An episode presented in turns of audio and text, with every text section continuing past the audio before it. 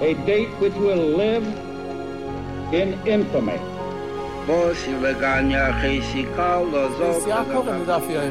Both of those projects, initiatives, got off the ground because of the Ger For the 11 Olympic team members slain in West Germany, the Olympic Games... Zugerecht waren Brüder in Amerika. Vertrauten Schabes at the Skizar. Out of the 24 who were killed were Americans who had come to learn in Hebron. I say one million Jewish children who were made to be cut Musar.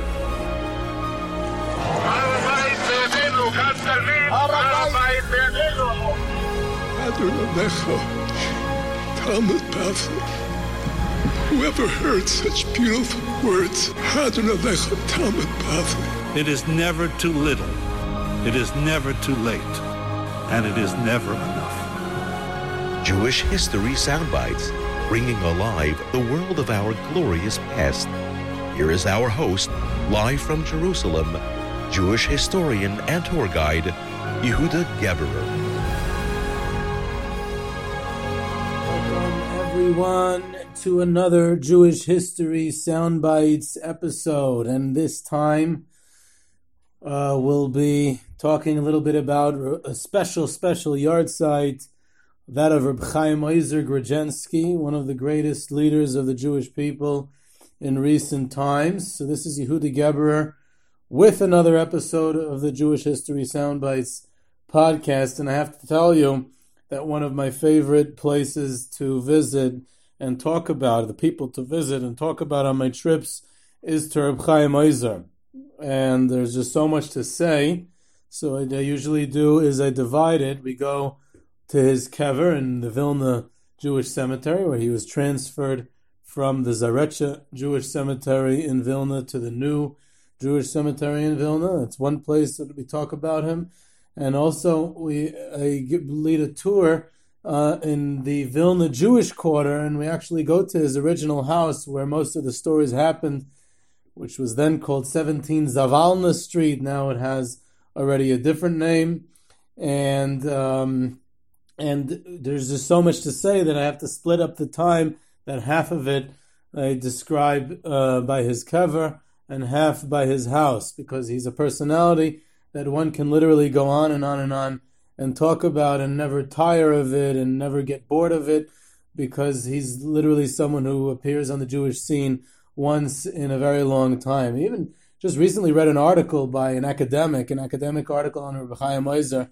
an essay, and he prefaced it by saying that uh, Rabbi Chaim Ozer is one of the rare people that the hagiography and the biography, the hagiography being something like a, uh, you know, a, like an ArtScroll type of biography, and the real biography, the real story of the person, they somewhat overlap. Uh, usually the two stories have nothing to do with each other.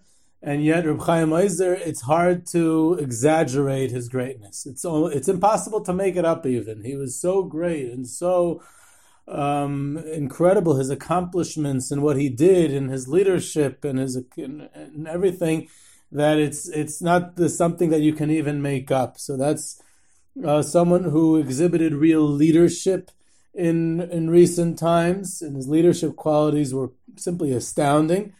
He was also one of the rare, genuine, bona fide geniuses. He was a real Ilui, a real, um, a rare type of a Gadol, really. That um, that that is someone that many in the generation following the war who knew him described him in in almost awe-inspiring terms. And I want to start off with a story um, that really brings out a lot of bit about him, and it's a story that happened over 40 years after he died. I heard this from Berel Wein, um, one of my mentors in Jewish history, about the founding of his yeshiva in in Monsey of Shaarei Torah, um, where part of the funding and the arrangements for the yeshiva, and it was also about involved in other yeshivas at later times, was uh, was assisted by an Israeli, a secular Israeli guy named Avner Yisraeli.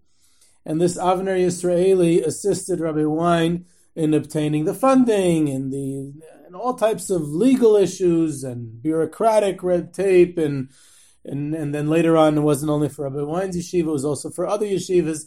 And at some point, he asked him, Mr. Avner Israeli, why are you so um, involved in building yeshivas? Uh, you you're a secular Jew and really don't have really much of a. What is your connection? What is it that you have such an investment and that you're so dedicated to helping out build yeshivas? And he says, I'll tell you, I grew up in Vilna. Again, this is 1983, so he, he was already an older man then. So it's uh, he grew up in the Vilna, in the pre-war Vilna. And I was a secular Jew in Vilna. I grew up secular. And I was in the University of Vilna, where I was the president of the Young Jewish Socialist League in the University of Vilna campus, very far from Yiddishkeit. And one day, I get a message that someone wants to see me on campus, and it's a rabbi with a beard and a long kaftan, and he says to me, "Are you Mister Whatever?" Um, I'm a messenger. I'm the secretary of the rabbi Reb Chaim Ozer Grodzinski, and he'd like to see you if you can come over and meet him. Okay, what does he want me to? What does he need me to meet me for? So I came and I went to meet Reb Chaim Ozer. Reb Chaim Ozer brings out a tray of cookies and tea, and first Reb Chaim Ozer says, I'm going to make a bracha on the cookies and on the tea, and I want you to answer Amen. So he answers Amen, and then he says, Now you go ahead and eat also. And he says, The reason I'm calling you is because I understand you're in a position of leadership on the university campus with the Jewish students. You're the head of the Socialist League. And he says, Yes. So he says, Pesach is coming up in a few weeks. I want you to arrange a Seder, a Pesach Seder, for the Jewish students on the University of Vilna campus. They should have drink daled koises of wine, and they should eat matzah, and I'm going to give you some money for it. And he takes out a few hundred dollars. There's a large amount of money at the time. There's a lot of Jewish students in the university campus. And he says, You're in charge of bu- buying the wine and the matzahs, and I, pay, I paid for it, so the two of us are doing this together, and I'm relying on you to take care of it. Will you do that? Will you arrange a Seder? And he says, Yes, sure, Rabbi, I'll take care of the Seder. And the Chaim just sticks out his hand as a, that we're going to shake on it. This is agreed. And he agrees to it. And he says, I led a Seder on the University of Vilna campus for 300 Jewish students uh, mainly members of the Young Jewish Socialist League. We had a full Pesach Seder with matzahs and wine. And that was all b'schus Reb Chaim Ozer. And he says the care that Reb Chaim Ozer showed for someone who is so far from his world and so far from his camp. Um, you know, what is he concerned about the Jewish Socialist League, Reb Chaim Ozer? was the leader of Klal Yisrael. He was the head of the Vad HaYeshivas of Agudas Yisrael. He was a big poisik. He was the on the Vilna Bezdin, the head of the Vilna Bezdin. And here, what's concerning him is not only to call him in, but also to pay for a Pesach Seder for the secular socialist students on the University of Vilna campus. So that was an amazingly impressive interaction. He met Reb Chaim Ozer, and uh, perhaps because of that, he's involved in many years later in building yeshivas and helping yeshivas. And Rabbi Wein finished off the story by saying how he realized that Rabbi Chaim Ozer, as the head of the Vad HaYeshivas, was still building yeshivas in Klal Yisrael in 1983, 43 years after he was niftar, after he had already passed on. That was the amazing influence of Chaim Ozer, how he influenced other people that uh, it literally lasts way beyond his own lifetime. And that really typifies Reb Chaim Ozer's leadership and care um, that it, it, was not only in the macro level that he was the paisik for the entire Klal Yisrael, that he ran the entire Vad HaYeshivas, that he was one of the leaders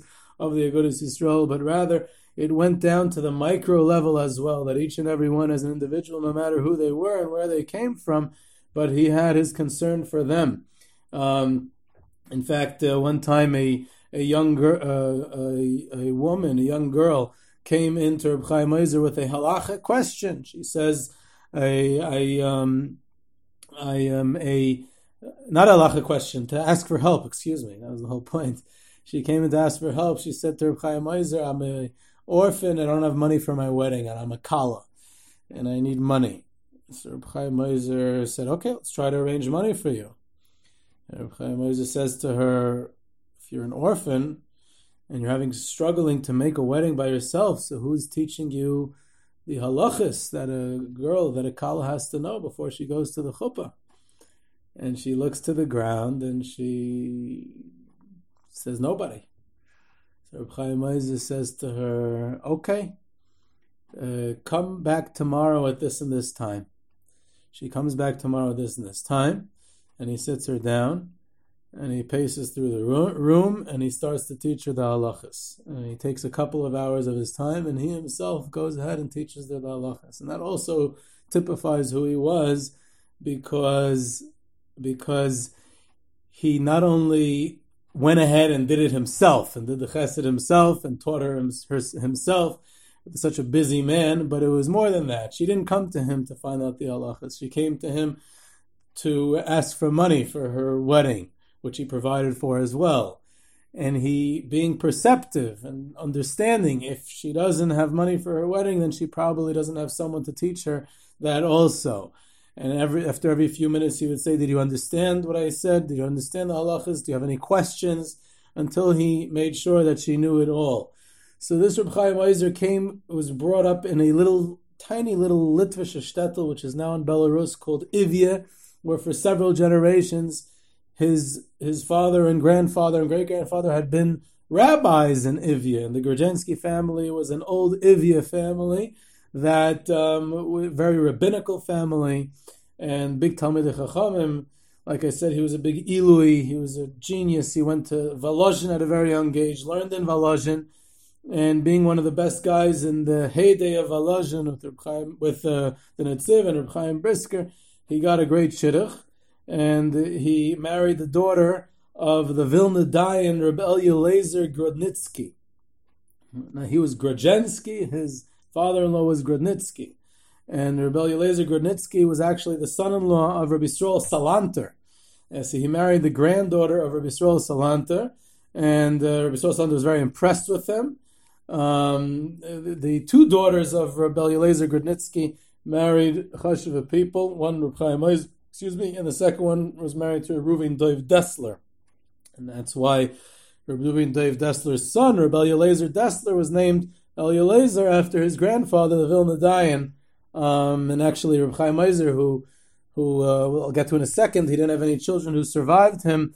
He was very close with Reb Eliezer Dessler, which is his nephew and one of his closest living relative, basically, and um, was one of the only smichas he ever gave. Reb Chaim Oizer would not give smicha; he would refer people to who wanted smicha to others, to um, to the Marcheshes and the Vilna Bezdin, to also Simcha Grieger of Brisk, to others but um, he himself would not give smicha. One of the only people who got smicha from Reb Chaim Oizer was his nephew, Rabbi Eliezer Dessler. He was very close with him. In fact, he gave him, Rabbi Eliezer Dessler, a wedding present, which was something that he himself had received as a wedding present. He, he received the Kiddush Becher, the Kiddush cup of his wife's grandfather, Bisrael Salanter, and he gave that, and he used it his whole life, and then he gave it over to Rabbi Eliezer Dessler. So Rabbi Eliezer Dessler had the Kiddush Becher of Rabbi Yisrael Salanter, which was actually a very small shiur of the Kiddush cup. And, and uh, Rabbi Eliezer Dessler,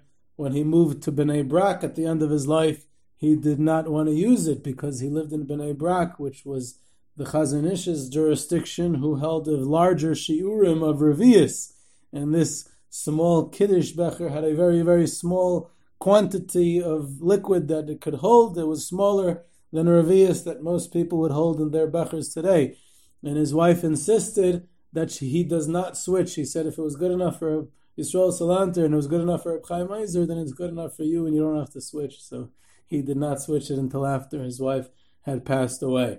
In any event, so he, the idea is, is that Reb Chaim Oizer, being that he marries the daughter of the Vilna Dayan, he's going to become the Dayan on the Vilna Bezdin when his father-in-law passes on, and his father-in-law passes on quite young. Um, so he takes a position at a very young age of at the Vilna Bezdin, a position that he'd maintained for the rest of his life, for the next about 55 years of his life. He remained the Dayan on the Vilna Bezdin. He becomes the center of the Vilna Bezdin eventually. Someone said, he's so young, how can he be a Dayan on the Vilna Bezdin together with the Cheshek Shloima and other great people?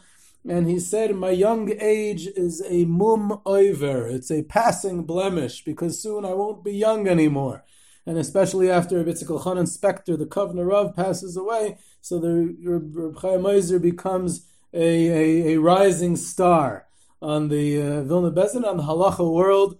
Becomes the Paisa Kadar. He later is the founder of the Vad HaYeshivas. He he seems to people around him that he's like the the Koil Yochel. He can do anything. He was a father to his people. Um, he uh, he was he took a responsibility in such a and like put on his shoulders all the problems of his people as one of the leaders of Agudas Yisrael, as as the ones who took care of the yeshivas, the funding, the management, as the, as the Paisik for the four corners of the world, he would get from all over. People would send halachic queries to him from all countries around the world, and sometimes they wouldn't know his address at 17 Zavalna Street, which became the nerve center of Klal Yisrael. There were all kinds of rabbinical conferences in his home, and people visiting and knocking on his door for questions and help and assistance and community-related issues and everything else and uh, and um, people wouldn't if someone was sending a question from far away wouldn't know his address they'd write Rabiner Grudzinski uh, Vilna and the post office would know how to deliver it to his house. That's how popular it was.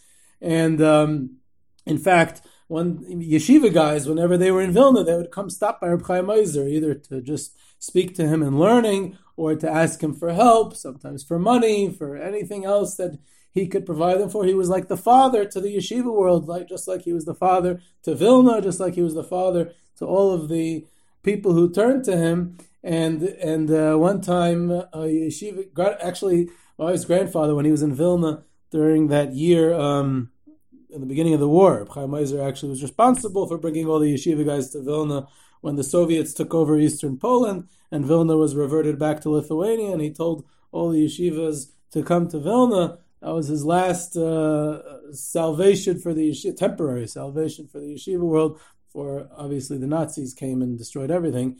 But uh, shortly before he died, and he said he'll provide for them in Vilna. That was the last desperate situation um, that he found himself in. My wife's grandfather was in the at that time in the Kletsk yeshiva, and he was in Vilna. I asked him once if he ever went to Reb Chaim Ozer, like all the other yeshiva guys from the stories, and he said, no, Reb Chaim Ozer was busy, I never wanted to bother him, so he never saw Reb Chaim Ozer. But a lot of other people did go to bother him, and Reb Chaim Ozer had one daughter, Malka, who died young. Uh, she got sick when she was 16, and and uh, she was sick for about three years, and she died when she was 19, and this was she was the apple of Reb Chaim Ozer's eye. She was his only child, and she died in his lifetime before she got married and it was a tremendous blow for Reb Chaim Ozer. He took it very hard, um, but he took it with again with a responsibility to Klal Yisrael. As his daughter was dying, he wrote and answered a lot of letters that he had received. And someone asked him, "Why are you so busy answering letters?" He said, "Because I understand my daughter's situation, and I may be sitting shiva soon, and I won't be able to answer halachic questions. And my responsibility as a rabbi is to take care of everyone who who who turns to me, and therefore I'm trying to answer as many of the halachic questions before the inevitable happens. So this daughter was was brilliant. She was like had her father's mind. She was wise in, in, in every way, you know, and she was a you know quite a talked about girl in the yeshiva world. So this yeshiva guy was knocking on Reb Chaim Ozer's door, and Malka answers. So the yeshiva guy, being a very religious yeshiva boy, he immediately looks to the floor. Doesn't want to look at this uh, the single girl. So she says to him very sharply. She says to him, "Sebester sukuken sukuken af mir und lernen, erd und mir." It's better to look at me and think in learning than to look at the ground and think about me. So that was what. Uh, Reb Chaim daughter said to the one at uh, at the door. And Reb Chaim Ozer, besides everything else he did, he ran the Ramailas Yeshiva in Vilna. And he had the different Dayanim on the Vilna Bezdin give shiurim there. He hired the Rebbeim there. He put his brother in charge of the yeshiva.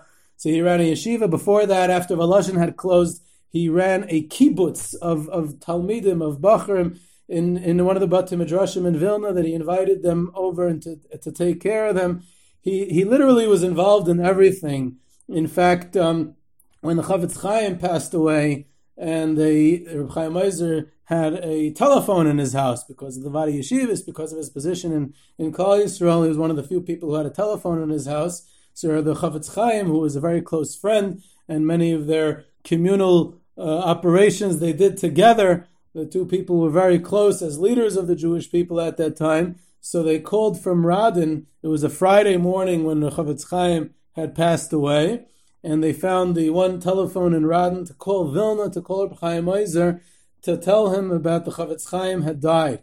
And they had three questions for Reb Chaim Ozer. They, wanted to ask him, A, should we make the Levaya today on Friday, or should we do it on Sunday so that more people should be able to t- attend and be able to spread the word? B, um, are you going to participate in the Levaya?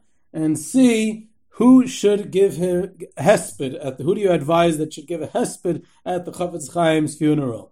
So that was the three questions they wanted to ask. So they ring up Reb Chaim Ozer. Reb Chaim Ozer's secretary answers the phone, and he goes into Reb Chaim Ozer's room and he says to him, Rebbe, it's Radin on the line. They're calling from Radin. And immediately the, Chavetz, the Reb Chaim Ozer understood that the Chafetz Chaim was nifter. Why would they be calling him so urgently? He knew he was sick. Uh, on Friday afternoon. So he said, and then he started to deduce to himself, why would they be calling him? So he says to his secretary, tell them that they should wait till Sunday to do the Levaya, that I will not be able to attend, unfortunately, and that this and this so and so, A, B, and C should give Hespedim at the Levaya. So that's what his answer was before they even asked the question. He was able to figure out the questions.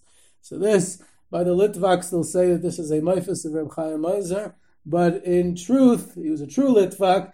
This is not a Maifis at all. This just shows the wisdom, the Chacham of Reb Chaim Ozer, how he sized up situations instantaneously with his brilliance. He immediately took responsibility for, for any situation that he saw and he was encountered with, and he right away made a call for action. That's what he was, everything that he was. It was his wisdom, it was his responsibility, and then a call for action and that's how he led a Agudas Yisrael. And even though he was a leader of a Agudas Yisrael, and on his own bezdin sat the Marcheshes, Reb Chanech Henech Aigish, who was one of the Gdolei Ador, one of the biggest paiskim, also one of the heads of the Vad HaYeshivas, and yet Reb Chanech Henech Aigish was the head of the Mizrahi. He was the rabbinical leader of the Mizrahi.